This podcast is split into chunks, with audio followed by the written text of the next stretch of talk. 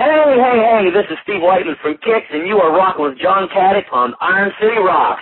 Woo-hoo! Hi, this is Dan Maines from Clutch, and you're listening to Iron City Rocks. Hey, this is John Five, and you're listening to Iron City Rocks. Oh,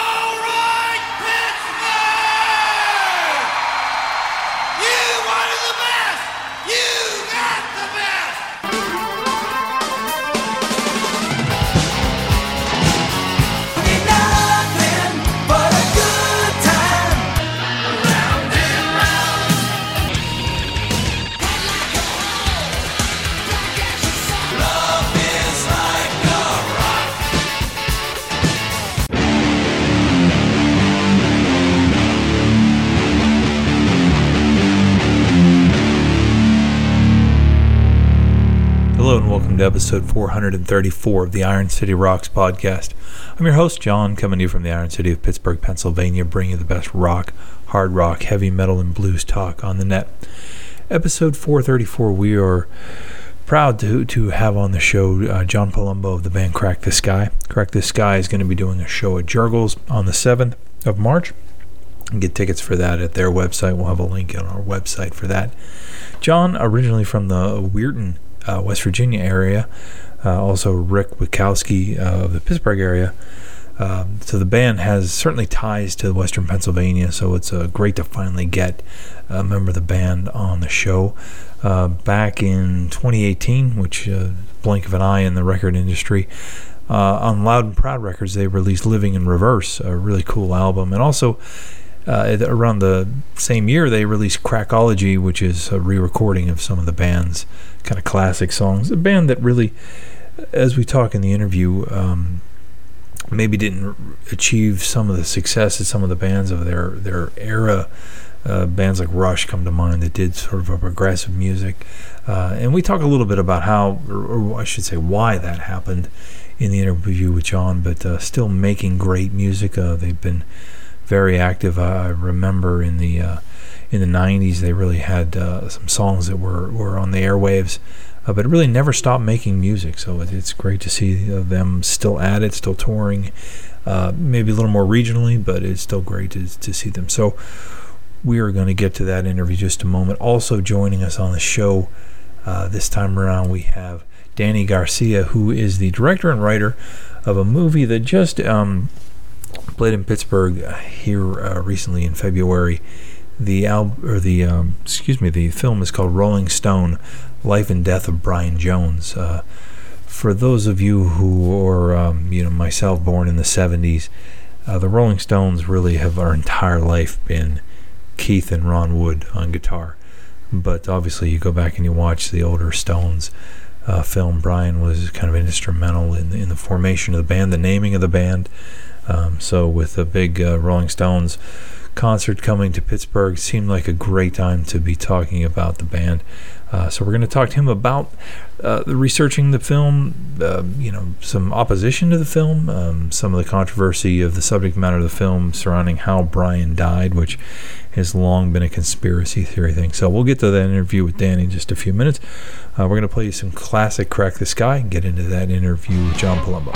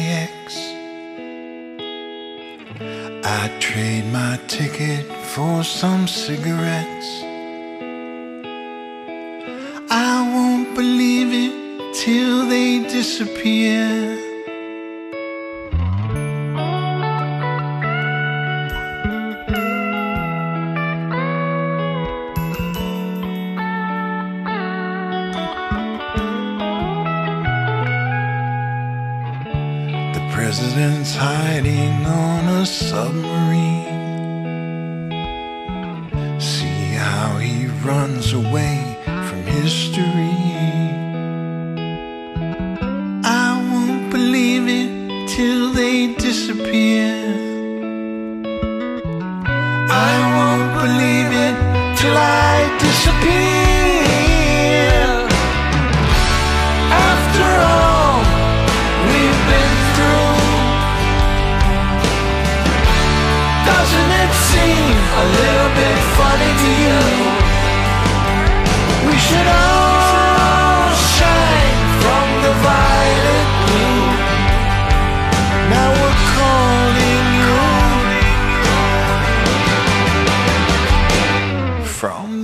the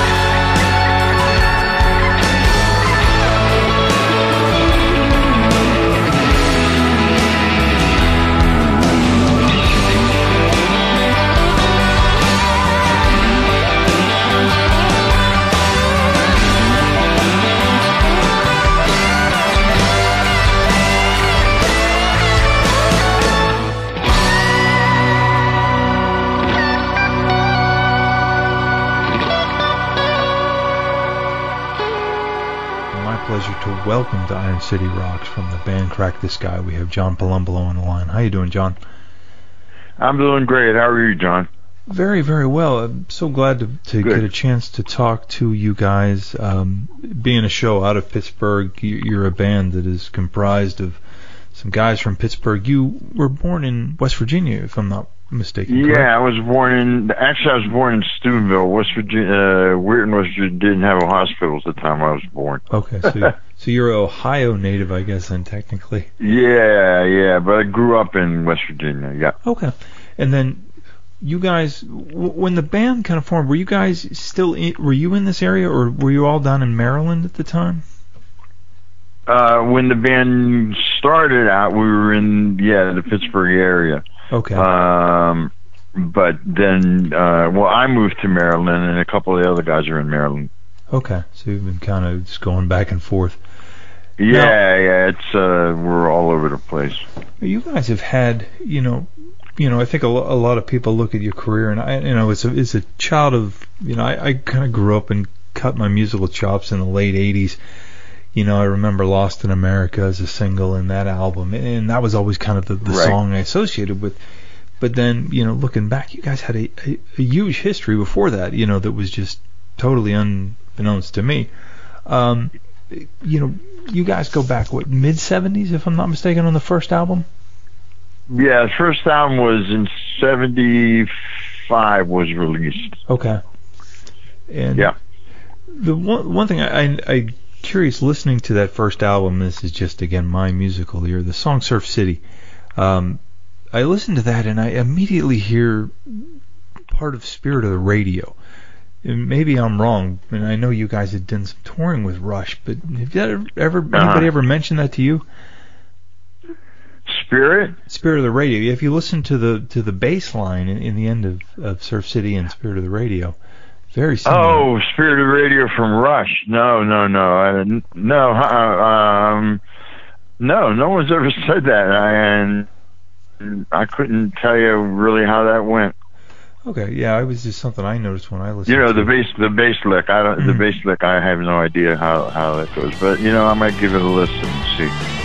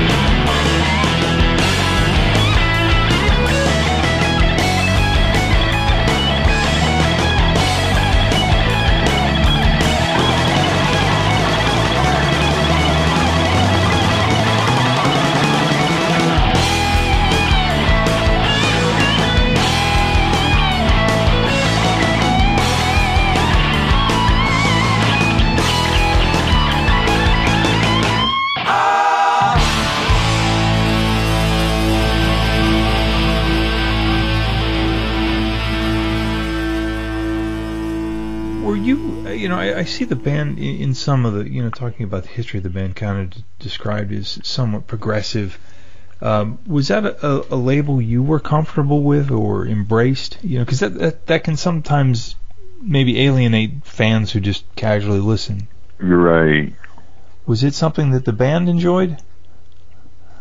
Mm, that didn't really come, you know, get us labeled until later. Okay. Uh, I consider the band just a rock and roll band with, you know, some nice, uh, interesting moves, and, you Mhm. know, within the songs. And, uh, so the progressive tag came much later. okay.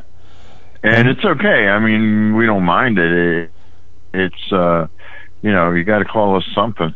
Yeah, and that's I think you know, especially in, in the modern era, I think bands, it's almost rock is too broad for anybody. No one wants to be labeled a band as just rock. But when you listen to your music, you guys have so many different elements of so many different things. You know, some pop melody, and and you know, and, and that's another word that you don't necessarily want to associate with your band sometimes. But you know, Yeah. there's songs you can sing along to. Um, you know, there's some, but it's not cookie cutter. I you know, I don't listen to any of your albums and say, you know, this sounds like 12 of the same songs. And that uh, right yeah we try to make them we try to make them interesting as possible and because I personally have a low threshold of boredom, and if I'm, you know, listening to a song that just, you know, is kind of like regular, Mhm. uh, for lack of a better word, it, it just, yeah, I, I, uh, kind of pass on that real quick. Yeah, and the ebb and the flow of the way you track the albums too. Uh, you know, as far as the track listing, I mean, I think really made it them interesting to listen to because it isn't. Um, you know, you feel variation from song to song, and that you know holds your interest. You know, as a listener. Uh, yeah, I thank you. I, I I think that that because our influence, actually, almost all of us, the influence were the Beatles. Mm-hmm. And if you listen to something like the White Album, Mhm. it's just staggering how many you know different different genres they go through Yeah. one record. Yeah, and and that's I mean, you listen to bands like the Grateful Dead, and you you feel flavors of country and obviously jazz and all kinds of different things. Yeah. And that I think is, is somewhat, dare I say, sorely lacking in a lot of bands these days, um, which makes I think Yeah, I, I, I guess I, I think what happened, sadly, is that uh, record companies came along and said, "Okay, here's what you sound like." yeah, uh, and if they have a particular song that's uh, you know it's kind of a hit on the radio or had a hit on the radio, yeah, um, yeah, it's like okay, well do do eleven Do it more of those. yeah, and right, so, song right, eleven more bands that sounded just like it too. You know, right. Certainly in the '80s, that was the, you know the formula was oh you know one band wrote a ballad, every band Yeah. had to write a ballad. You know, everybody had to have an Eddie Van Halen in the band, and you know, Yeah, exactly, exactly, right. yeah. When I worked with Kix, are you familiar with Kix? absolutely, yeah, and that was you. You were Yeah. headed right to where I was going to ask you next because your your Oh, okay, go influences ahead, are across.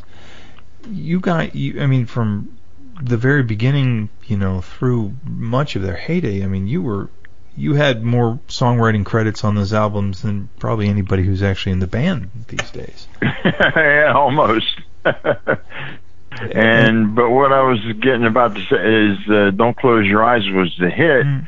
uh, and then Atlantic uh, wanted to them to follow up with another ballad, Mhm. and that's kind of when things went sour because they didn't want to do that. They they they really saw themselves as uh, you know out and out rock and roll band, and they were not keen on doing another ballad. And Yeah. there you go. There's you know. Now, for those not familiar, you and you and- was it just you and Donnie Purnell who who wrote "Don't Close Your Eyes," or was there another? I'm sorry, I lost you for a second. Yeah, Donnie and I. Yeah, Were- Donnie and I, and I think on the other ones there was another co-writer, Dallas somebody. Were you? Uh, I'm sorry, I can't remember his last name.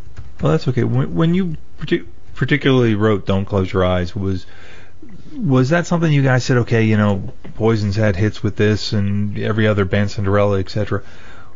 You know, Kix wanted their little piece of the pie, and that's the way it wrote. Or did the song together come together a little more um, organically, and it just became? Yeah, it came together. It, it came together as a song. Um, I wrote the music, and Donnie and yeah, I think Donnie wrote the wrote the lyric. Um, and no, it, it was just it just came together. I, I you know I really doubt that they followed what the record company wanted. They you know they really are are, are a very independent thinking band. hmm Was it? Uh, did you ever, or was it ever thrown around you getting, you know, actually in the band kicks, or was it just something you just enjoyed writing with Donnie, uh, and you know, let them do their thing. You know, we'll do our thing. Yeah, no, no, no. I was never considered for their band. Uh, I don't think I'm skinny enough. yeah, that's what the Steve. Steve, uh, you know, he's got a certain, um, you know, uh, persona of about himself. You know, when you think of Kix, you know, you you, you do Yeah. tend Yeah. to think of his uh, persona on stage, and it makes uh, for quite a bit. And, and you guys have very di- dissimilar voices, and uh, that's not a knock on either of you. It's just you know, it's two different instruments. No, it's uh, no. I would definitely have not fit into that band, and I enjoyed working with them a lot. There was, uh, they're really great people. Yeah, yeah, and it's it's amazing. You know, even you know, I, I kind of joke about the the songwriters in the band now, but I mean, when you listen to even them live now they sound just as good as they did. I, I remember seeing them at the Syria Mosque. I'm sure you're familiar with the Syria Mosque. They opened for Sure. Cinderella. I had no idea who they were. You know, they just you know, here's a band from Right. Boston. They came out with um, Cold Blood, and, it was like, okay, I'm going to Yeah. that NRM Right. the next morning to get that album because I was like, holy crap, you know. So they were they were fantastic. Now you guys, yeah, they're terrific. Was it ever uh, you know for for Crack the Sky was the enticement of, trying to write a hit song you know because you had success i mean obviously don't close your eyes was a huge hit um, was it ever entered your mind that maybe we should just sell out and go for a, a single you know just a pure on radio you know kind of thing at the time You know what? No, it, it never. At least not in my head. Mm-hmm. Uh, it it the closest thing uh, when we were kind of pushed toward that. The Mhm. closest thing that that I wrote was uh, "She's a Dancer," and that was very close to you know kind of like standardized you know pop, um, and that was that's that's about as close as I've ever come to writing something you know that that was radio friendly uh, intentionally. Right. Yeah, I mean you can't argue with um you know the success and the quality of the songs, which I think one of the things I love about your band is that you know I, I think it is more and more people, and I notice with younger generations getting into classic rock, so people want to listen to the Rush, and Right. the Foghat, and a Foreigner. And, Right. and you kind of quickly run out of bands, you know. It's like how many times can you listen to, to Straight Shooter from Bad Company, etc. And then you know Right, you crack right. open and it's like, whoa, here's a whole new band that I maybe didn't remember, didn't think of with Crack the Sky, and you've got material that's right on par with those bands. So it's like, you know, you hear it for the first oh, time. Oh, thank you. That's a compliment. Yeah, Yeah, absolutely. that's a compliment. And, and we do live. We we we notice that uh, you know, along with our regular kind of like following, Mhm. uh, there's a lot of young people that that come out to the shows. And obviously, they know the music, um, Yeah. and that's that's really fascinating to me. And uh, I think you put it the right way. That uh, you know, once you get that that that stamp as like a legendary, they call them Yeah. legends now yeah. uh, and you get stamped like that, yeah, people do try to try to find some stuff. Yeah, and, and it's it's not easy to you know with today's bands, you know when you when you think of new bands, etc. There's almost so much that you can't digest it. But when you're really seeking out a particular sound of a, you know, when you get into a niche of you know I enjoy the maybe arena rock sounding bands, you know as you call them legend bands. Um, you, Right. Sometimes you start hungering for something new, you know, and, and a lot of times the, these bands don't make the greatest new albums. Um, so it's, it's a- right. um, one of the things, uh, you know, as I mentioned with bands today, is that there's, you know, record companies don't push anything. Um, you know, No, if no, they, they exist, they're a bank. But um, Yeah, you know, yeah. obviously your band was kind of a victim of, of maybe a record company's marketing really kind of dictating where your future may have ended up. I honestly think when I listen to that and, and read the stories, could you just kind of educate us on Yeah. how it got rolling and how it didn't get rolling in in the 70s?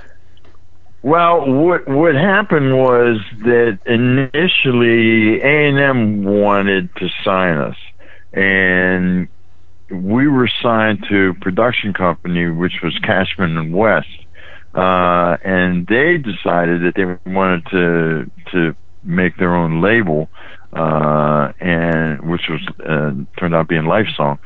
Um, and they just weren't prepared for you know what, what was out there and how to really uh, take advantage of you know independent promotion people and uh, you know the tremendous financial uh, uh, you know financial pressure that's on a label uh, to kind of compete. And they had certainly the best intention. I mean, they didn't want to fail us, uh, but we would go to play and go to you know to uh, radio stations and to uh, outlets, retail outlets, and you know sometimes a lot of times we couldn't find our albums, Yeah. uh, so distribution was poor, and um, and then you know there was radio that that was kind of you know what you're saying was like, whoa, what's this? You know, the first time they heard it, we we were doing an interview or something, um, and you know, so it was uh, yeah, it was a rough go. Yeah, I mean, I think about as I mentioned with Kix, you know, they rolled into town on whatever night it was, and, and you know, I was at National Record Mart the next day buying that album. Had that album Right. not been there to satisfy my craving, some other band would have come along, caught my attention. You know, I mean, when you're that age, you Sure. just move on to the next band, and and it's not, you know, I Yep. don't think a lot of Yeah. people maybe can identify what it was like back then because now I can go to YouTube, I can go to Spotify, I can hear, you know, I can hear the most obscure recordings you probably ever did that had Sure. no distribution at the drop of a hat. Right. But in 1977 or 76 or whatever year, year, if I couldn't get you at the record store and you weren't on the radio, it's like you didn't exist. You know, and that's Yep. it's And unfortunate. that's pretty much what happened to us. Yeah, we yeah we were kind of very surprised about that to say the Yeah. least. Yeah, I mean, and, and to your credit, we're here talking about it, you know, almost Mhm. 45 years later. Um, Isn't that is a test- amazing? yeah. yeah, to the testament to how good the music was. Uh, Thank know, It, like I said, if if it had been kind of a bubblegummy, you know, fa- you know, chasing the trend of 1975 music or something, we may not, you know, you may have been long forgotten and in some dustbin. Um, but you know, you guys, like I said, Yeah. you made Yeah. you made a nice resurgence in the in the 80s. So, you know, I, like I said, I remember Lost in America. I was doing regular radio at the time, and that song was in pretty heavy rotation for us. Um, so it's, Yeah, it's- they did. Yeah, it did pretty well. It really did. yeah. Now, Dad blown up Detroit. Um, mhm. a couple other ones. Oh, from the greenhouse did did did well. Uh, yeah, we did okay, and we're still you know hanging around. So my guess is that had we done you know the hit single and then you know uh, uh, stayed with that kind of formula, Mhm. uh, we would be you're, you're pretty much obscure at this point. Yeah. But so we're lucky. We're lucky that we didn't have a hit record.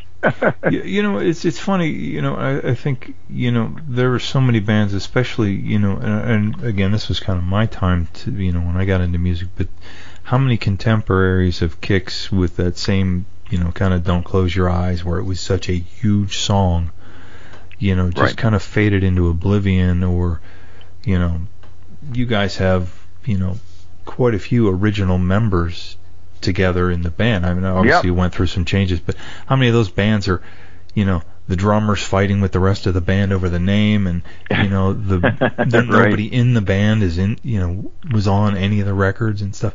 Yeah, we've played some shows with with bands like I don't want to mention their names, Mhm. but you know where there may be one original person there from Yeah. the band, uh, which en- enables them to to hold the name. You know. Yeah, exactly. You're just paying truly for the brand, you know, in the in the Yep, catalog yeah, more exactly, so than, yeah. the musician. So, I mean, it, it's it's a nice testament uh, to you guys, you know, to keep, you know, and especially you're doing it interstate. I mean, you you you know, you and Rick and and, and the rest of the guys are, Yeah. you know, I mean, not that Maryland's that far apart, but I mean, it, it's not an easy thing. I'm well, sure. I it's mean, a nice internet- haul, and I live right now. I live just outside of Philly, so yeah, Okay. we're kind of scattered. Yeah, we're Yeah. scattered all over. Do you guys, when you like when you were putting the the 2018 album together, do you do a lot, you know, over the internet, or you just say, okay, we're gonna make a long weekend of it and crash it, you know, Rick's place or your place, or and, and write that way? How do you? Well, what happens is I write the song, uh, and then then in my studio at home, uh, I create uh, a pretty significant demo uh, that I uh, that you know presents the entire song to to those guys, Mhm. and then uh, Bobby and Joey drummer uh, go to Rick's, uh, and sometimes Dave will join them, bass player, and they will go there and kind of do you know their parts on on, on the songs, Mhm. and so yeah, we do it. Everybody's got got their own studio, and it makes it a lot easier. Yeah. Yeah, I mean, and I'm So sure. there, there's a live aspect to when those guys get together, Mhm. but uh, I do it from from here, and uh, like I said, deliver the song, and then they go. That's excellent. And, you know, like I said, the album Living in Reverse came out great. Uh, for those who, you know, want to kind of catch up or maybe, you know, get their hands on a product, the, uh, uh, you guys have kind of a retrospective crackology package Yeah. available, which Yeah. was a, you know, a yeah, we wanted to. We wanted to. I'm sorry. We wanted to recut uh, a lot of the songs. Uh, to you know, and it, it came out. They came out a lot edgier because Mhm. we've been playing so much now. Mhm. Uh, a few of those songs were just you know were on the first album, and Yeah. where we you know we had been playing, but not as obviously as long as uh, uh, we have been now. And so we wanted to you know to make uh, updates and uh, upgrades. I mean, and uh, uh, I, you know it came out came out very good. I think.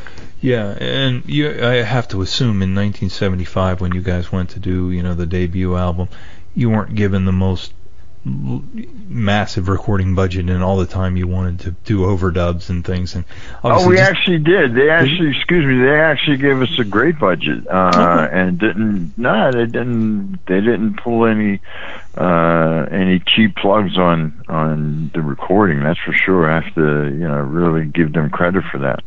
that's excellent. well it's, it's always the cool. when- problem was, excuse me, the problem was uh, that we had three producers. So we had three producers and working on, you know, one record. Plus, we thought we were producers. Yeah. Uh, so there was a lot of head banging going on in there, and uh, but you know, record came out fine.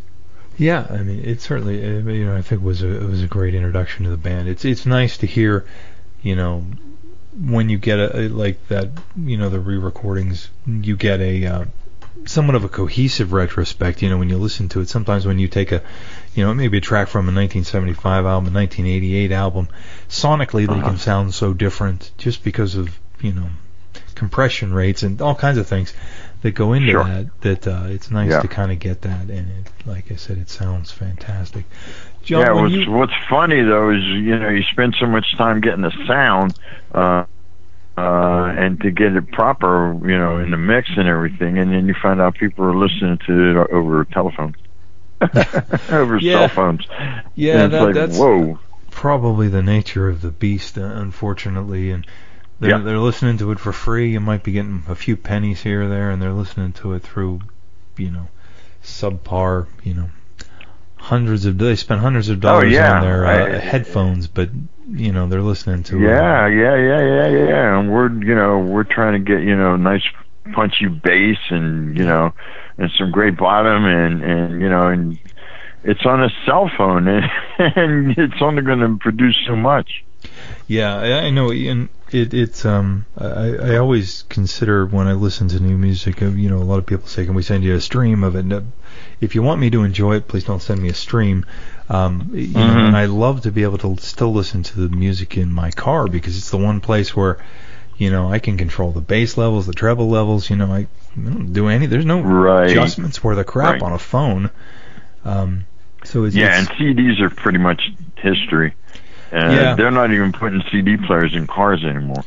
Yeah, yeah, that's that's a whole whole different topic for a whole different podcast. Yeah. That's, that one's still and kills me. everybody's saying everybody's saying that uh, yeah I'm sorry everybody's saying that uh, vinyl is back and it it is making somewhat of a comeback but it's so expensive to produce so there's you know a lot of record companies are saying well yeah you know it'd be nice to have vinyl but it's not cost effective at all Yeah, I mean it, it is it's an it's an expensive thing to buy. I mean when you're walking Right. into a you know, I always enjoy when you go to like you know mainstream record stores if you can even find one or even some like big box stores and you go in and these you know twenty eight dollars for an album. Um, you know that you know you may have paid six for back in the day. Um, Right. It's, it's Right, right, It's right. expensive for a. But I think the one thing it does do, and this is something I think is is kind of missing with digital music, is when you make that investment in that album. You know the twenty eight dollars for your copy of Dark Side of the Moon or whatever some kids buying Right. now. You're going to invest the time to listen Right. to it. You're not making that as a frivolous purchase and just going to skip around a couple tracks and say the hell with it. Um, you know, it's, right. Listen that- to it while you're playing a video game. Yeah. yeah, I mean, it's you you miss that experience of the entire album, and that's that's one of the great things of vinyl is I think it does encourage people to take the time to listen to the whole damn thing now. Where Yeah, know- I think I agree with you. Yeah. but anyway, you guys are coming in again March seventh. I don't want to keep you all afternoon. Um, you're going to be No, doing you're a fine. show. You're fine. You're coming up to Jergel's, you know, relatively short drive for most of your band, a little bit longer for you. So we'll hope that we don't have one of those freaky March snowstorms. But, uh, yeah. yeah, I hope not. Right. Yeah, we never know in Pennsylvania in in uh, this time of year. So we wish you all the best, um, and hopefully we'll uh, have a nice crowd turnout for you guys, and expect some Yeah, that'd be future. great. We like playing there. We, it's uh, it's a nice venue. Yeah, it's great. Well, John, I want to thank you so much, man. Okay, thank you, John, and uh, hope to see you at the show. Again, a big thank you to John Palumbo, Crack the Sky, March 7th, Jergel's Rhythm Grill, Warrendale, Pennsylvania. Great to see them. Uh, they were there just uh, was around a year ago. I think had a great response to them, and it was great to see them coming back. Um, great to see that band still active. And as I mentioned in the interview, get on the Spotify, the YouTube, go back and check out some of their material. Um, maybe a little bit hard to find some of those albums uh, in you know in CD stores or record stores for you know not that there's any of those left anymore, but certainly on Spotify you can get yourself um, chance to listen to those. You know, as you're a person like myself who enjoys classic rock and you know some of those progressive rock bands, you know. There's a finite number of Styx albums, finite number of Yes albums, finite number of Rush albums, all as awesome as they are. But um, it's cool to kind of a band that, that maybe you missed along the way to go back and listen to their music. So check out Crack the Sky. As I mentioned at the top of the show, uh, Danny Garcia, film producer for the Rolling Stone, uh, The Life and Death of Brian Jones, uh, the forming, uh, I should say, original member of the Rolling Stones. Uh, a lot of mystery surrounding how he died. Um, was he murdered? Did, did he just OD? As you know, the official, I believe, the official uh, report is. Um, so Danny decided to dig into that. It was a band he was turned on to, and he and I discussed. Uh, you know, the Rolling Stones when we were kids were was Ron Wood and, and Keith, but you know Brian was still instrumental in the forming of the band. Uh, maybe not in song credits, but uh, the guy certainly did have a, an indelible mark on the history of rock and roll. So it's a film worth checking out. It's going to be coming to uh, digital uh, medium here in April. I got a really cool soundtrack. So let's turn our attention out to Danny Garcia.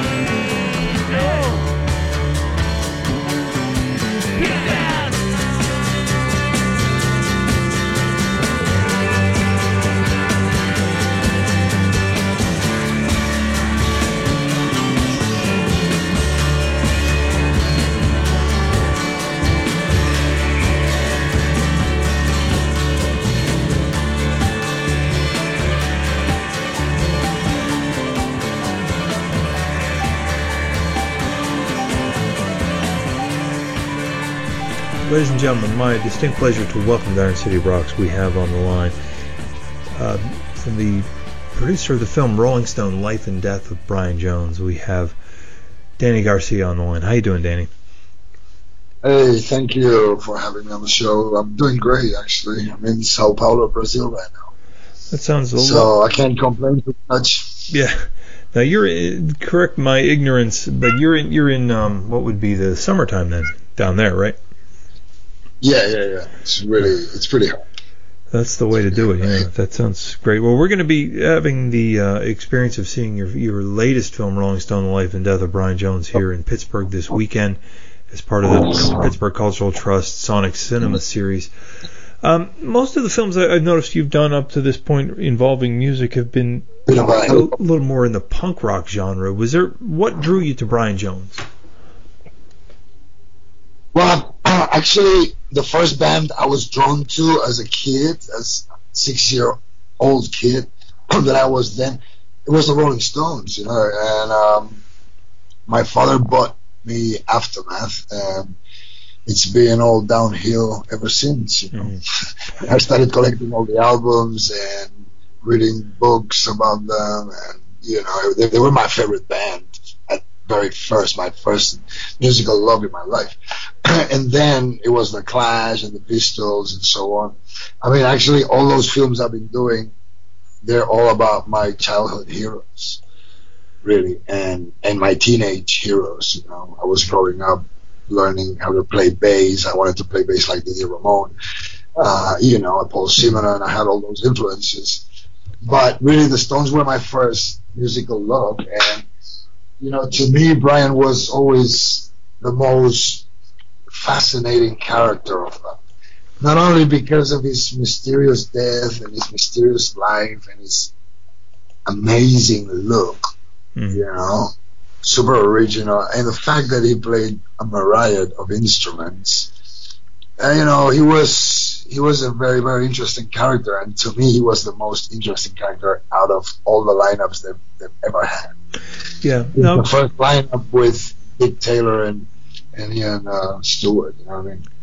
When you were young, if I'm not mistaken, you and I are of similar age. Do you remember the Rolling Stones like before Ron Wood? I mean, as, when I say that, I mean, you know, in, in my lifetime, I, I was too young to remember Mick Taylor, and you know, obviously I've seen them, you know, videos and such. But do you remember a lineup previous to that? No, no, I, I remember al- they were already with Ron Wood because Okay. it must it was, definitely it was like '76 Okay. when I well, I saw him on television and it was instantaneous. I you know I turned to my brother I said, "What is this?" And he went the Rolling Stones, and I was like, "All right, cool," you know. And I you know I just loved it. And it was the energy, you know. Music hits you, you know, hits everybody in a different way, but you know if it hits you, it hits you directly, you know Sure. to your molecular system, you know, and it alters you, you know, some somehow. And that's what happened, you know, to me and to millions of other people. It's that raw energy that they, you know, bring to the table, I guess. When you're doing a film like this, you know, about obviously a, a some would say almost the, the the cornerstone of what became the Rolling Stones, the man who named the band, who really kind of uh, pulled in the other musicians. But did you have to get, you know, from a legal standpoint, you have to get the blessing of the band to do this, or is it you have to kind of skirt around different things in the film? You, you, you're free to do a bio or a book on anybody. You know, I mean, Frank Sinatra tried to stop, famously, tried to stop the book his way. I, I, I forget the name of the author. And he went to court a couple of times, and the judge told him, "Look, forget it. This woman is free to write about anybody she wants. You're a famous person. You don't deal with it. You know, Mhm. you didn't want to be famous. Just stay home. You shouldn't go on stage. You know, Yeah. and famous people, famous people cannot stop you from doing whatever you want, that it is you want to do about them. Okay, that's Mhm. you know, famous people, right? Um, the band, the music, the '60s music uh, of the Stones doesn't belong to the band. It belongs to ABKCO, the company uh, funded by Allen Klein, now run, now run by, by his children, like his sons, you know, and then daughters, I guess. I'm not. I'm not too sure. I'm not familiar with his family tree at all. Mhm. But what I can tell you is that they didn't respond to any of our emails. Okay, we're an independent company. I mean, I get it. We are nobody in the, in the cinema industry. I totally Mm. get it. But I mean, it's courtesy to actually respond to emails. You know, even if you're not interested in doing business, it's just you know. Anyway, they didn't respond to any of our emails. Um, so there was no chance that we could get any music of the Stones in this film. Mhm. So the film is about Brian. It's not about the Stones. right. It's it's it's practically a, a psychological portrait of Brian, step by step. You know, um, you really get to understand what, why, when, when you watch this, and and that's the best thing I can say about the film. And Right. Oh, that's what I'm proud of, actually. Like, wow, you know, we actually did this. There's no Stones music. I mean, we've had amazing help from people like Dick Taylor, who was an actual fun, founding member of the Stones and went on to form the Pretty Things, you know, one of the greatest bands of the 60s explosion. Um, and he, he recorded two tracks specifically for this film. So, I mean, we cannot thank this guy enough Yeah, and he's massive. and he's like nicest guy. And he did this this like 60s sounding tracks, instrumental tracks. They're really amazing, and they they really made the movie a lot better. You know, it was like wow, a real present from the gods. You know, and and, and he likes Brian. You know, he doesn't hate on him like other people do, still today. You know, holding grudges and stuff. Um, he, you know, and we've had help from other people like Ray Hansen from the Hypnotics and the Horse of Babylon. You know, I he, they went to the studio, and the idea was to have them jam like, you know, sounding kind of like Stones '68, you know, around that period. And they did a wonderful job. I mean, Ray is a wizard with the slide guitar, so he did great. Then we have people like the Deadbeat Poets, Greg Prevost from the Chesterfield Kings, John Perry from the Only Ones, the Alabama Three, Vermont Z Joyriders, the Prima Donna Reeds, uh, J.M. Gold. We have so many, you know, uh, great musicians and bands collaborating out of love for Brian, actually, Mhm. and some of the music is inspired by Brian, which is it's kind of a treat, actually. You know? When and, and and that's how we made the movie, basically. You know, that's how we would make it. We made it happen. when you approach a film like this, uh, you know, uh, uh, when you're trying to tell the story of someone's life, you know, his, you know, struggles inside and out of the band, um, personality conflicts, drug addiction, etc. Do you find yourself as as a producer having to empathize with him, or, or what kind of mindset do you have to get into to tell the story, Oh, you have- or, or do you You decide to that? you have to separate. You know, if you're a fan of this group, you have to put that aside. Obviously, Mm-hmm. you know what I mean. This is not a romantic film. Right. you know, to remember remember Brian in some sort of, you know, no, this is about facts and dates and things that actually happened, and Mhm. everything has been published before. We just put a, put everything together in one film, and we've also had the help of from people like Scott Jones, who is actually the only investigative journalist in the UK that has gone to the government and demanded um, thanks to the Freedom of Information Act, all the Brian Jones files. Um, he was given a bunch of files, but it was not complete. hmm The only thing is that um, with all the files they gave him, he could he figured out what happened. Basically. Did you Because, because you have to you have to remember that the cops when they first arrived there, they were actually doing the job that they're supposed to do, which is investigate. It's later than that you know the top brass shows up on the scene and decides what is what. This is all revealed in the film. I don't want to spoil it for Sure.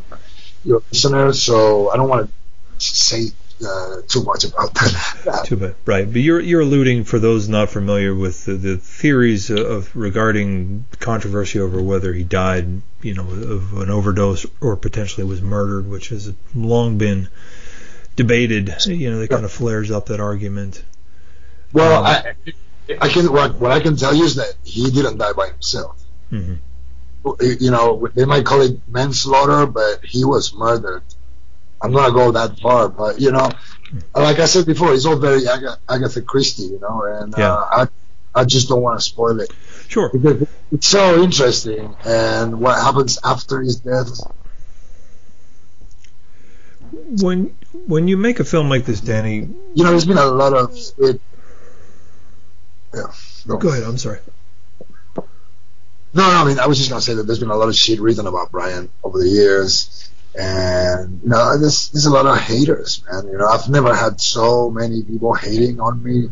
Um, you know, not even when we did the Sid and Nancy film, where, you know, when we had an actual stalker, you know, like writing shit on every page and stuff. I mean, the the Brian Jones thing, eh, you know, brings out all the weirdos it's just crazy the amount of people who seem to have been at Cotchford Farm on the night of July 2nd, 1969, because they seem to know everything. You know, they seem to know mm. exactly what happened and why and who's behind it. And dude, like seriously, I mean, it's just insane. I, I mean, I never thought people were that crazy, but wow, I'm just, you know, I'm just Really. Yeah, I think people latch on to the conspiracy theory thing, even if Yeah. it's you know, and, and you know, just latch would onto it.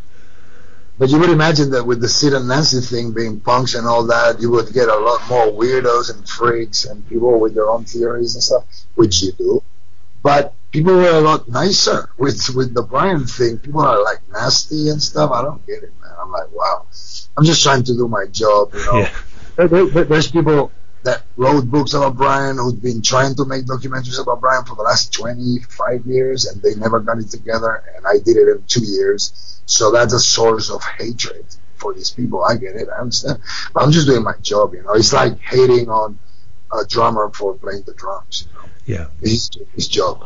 yeah. You're you're a, you're a storyteller in this case. I mean, it's Well, Well- I mean, you know, this, you know, I, I wanted to to bring out the, the the character of Brian Jones and talk about him on on the 50th. Do it, and we managed just in the nick of time to present it in London on, on December 16th last year. So um, that was that was the idea. You know, let's talk to as many as uh, of Brian's friends and collaborators and lovers as we can, and try to get the real picture of who this guy was. You know, because he, like I said, he was really mysterious. when you The put way he lived, the way he wh- when you put together a film like this, and, and you you obviously have to think about how to get people to watch it and and, and get it to, in front of their eyeballs. Obviously, you're traveling. You know, the the movie will play theaters around the country, I'm sure. But do you then look at, you know, does this go to a streaming service? Is that would that be the distribution method that you expect to be next after, you know? widely released on on digital and DVD. And then there's a very limited release vinyl soundtrack um, album, uh, which will be out uh, also uh, around mid-April. Late. I, I don't have the exact dates right now, Sure. but I will, I will I will have them shortly. Anyway, that's the plan. Um, you know, it's just kind of put Brian back on the map. He's been like, you know, uh, stripped under the, under the rug of, of the ages a bit, a bit. You know what I mean? It's not. he- He's not regarded, you know. Obviously, he's not John Lennon or Jimi Hendrix, but I think his contribution was equally great, actually, because he influenced the attitude of the of the '60s. The look, I mean, look, I mean, seriously, look at any garage American band from the '60s, from '64 onwards, and there's always in every band there's a blonde guy with the Brian look. There's a Brian look in all of these garage bands, so his influence was pretty effing great. And you know, he wrote Eight Mile, co-wrote Eight Miles High with the Byrds in in uh, Pittsburgh, hanging out with them in a hotel. And there's this video of Gene Clark talking about it on YouTube. Actually, you can watch it. It's fascinating. You know, Brian didn't want any credit for it and stuff. You know, so he actually wrote stuff, and he wasn't credited for it. And now he's got credit for Paint It Black. Yeah, it is uh interesting to see how you know when you you really dig into what he did because you think of the Stones, you think of Jagger and Richards. I mean, that's just you know where your brain goes. Especially as I said earlier, for you know my generation, your generation, where we didn't have Brian. You know, Brian was gone at that point. Um, but you know, you see, he played with Jimi Hendrix. You know, he played on All Along the Watchtower. I mean, just an amazing list of credits. You know, and, and if you go back and you digest the albums that he was heavily involved with, it very different sounding Stones. You know, much more blues Oh, rooted. Well, I mean, I mean, they went from rhythm and blues to pop to you know psychedelia to rock and roll, you know. And he was in the band while all that was all that transition, initial transitions were happening. That's in the '60s. You know? So in '68, when they do Jumping Jack Flash, which is a riff that Bill Wyman came up with, by the way, uh, and it became another Jagger Richards track, which is the beginning of the guitar sound stone, sounding stones that we've been, you know, used to since then, really, you know. And it, that begins with Jumping Jack Flash, and Brian was there. So you know, he was there. You know, in Let It Bleed, it's true he didn't really do much. He was in like three tracks, not doing much. But he wasn't interested in the band anymore. He was disenchanted. He wanted to produce. Yeah, he was in love with the, the world music. He was recording in in, In Morocco uh, with the Joujouka tribe people, the masters of Joujouka. I mean, he was really out there. And why do you think Bob Dylan, John Lennon, to him? You know, they were friends of him. I mean, Paul invited him to play on a on a Beatles track, and he showed up with an alto sax, and he did a you know like 16 bars or something like that in, in the outro of the song. You know my name, look up my number. So yeah, you're, you're right. The amount of collaborations he done with top people is pretty out there, and he, you know, all these people were drawn to him because he was, you know, Mr. Interesting in, in the Rolling Stones. You know, Yeah. if you would have met, you would have been drawn to him as well. Probably, he was a magnetic, and then he, you know, he had a great side to him, you know, and then he had a nasty side to him, which is true. He was very, you know, uh, emotionally immature, although he was super intelligent you know, so he could manage uh, up until when he starts getting busted by Sergeant Pilcher and the Chelsea drug squad, which were planting evi- uh, drugs evidence in uh, pop stars' houses because that was the order of the day. That's what we discuss in the documentary. That's what makes it even more interesting, actually, because we discuss all of that and what was going around, not just Brian, but also the pop stars of the day, you know. The Rolling Stones, No Filter 2020, sponsored by Alliance for Lifetime Income. Heinz Field, June 23rd. The world's greatest rock and roll band. Get tickets now at rollingstones.com. By Concerts West and AEG presents The Stones. Get tickets now. All right, that about wraps up this episode of Iron City Rocks. Again, want to thank John Palumbo Crack the Sky, March 7th, Jergel's Rhythm Grill in Warrendale. Also, Danny Garcia of Rolling Stone Life and Death of Brian Jones, uh, which is promised will be out in uh, digital format streaming and the such uh, in April, hopefully. Um, unfortunately, we didn't get this interview uh, done in time to, to have you check out the show that was being done uh, by the Pittsburgh Cultural Trust, who have been doing some new music uh, films. So we'll try to keep you abreast of those as they happen. And I want to invite you to check out IronCityRocks.com. We are on Facebook, Instagram, YouTube, Twitter, or all forward, forward slash Iron City Rocks. Uh, make sure you check one of those out. We try very hard to get information out about things like this Brian Jones film. Um, if you had been following the page, you would have known before the film actually happened, which probably would have been more helpful um, all the major concert announcements, all the minor concert announcements. You know, some of the bands that I know our audience are fame are fans of. Uh, maybe go under the radar. Uh, for example, if you, if you followed us recently on Facebook, uh, Nile is coming to the Craft House. Uh, Nile's not a band that probably is getting a lot of uh, love from terrestrial radio stations. So, uh, if you're into metal bands, classic rock bands, alternative rock bands, uh, pretty much anything with a guitar, bass, and, and somebody who can sing, um, and a little bit of overdrive. Uh, you'll you'll be worth your while to check us out. We'd appreciate it. Uh, and until next time, we want to thank you so much for listening.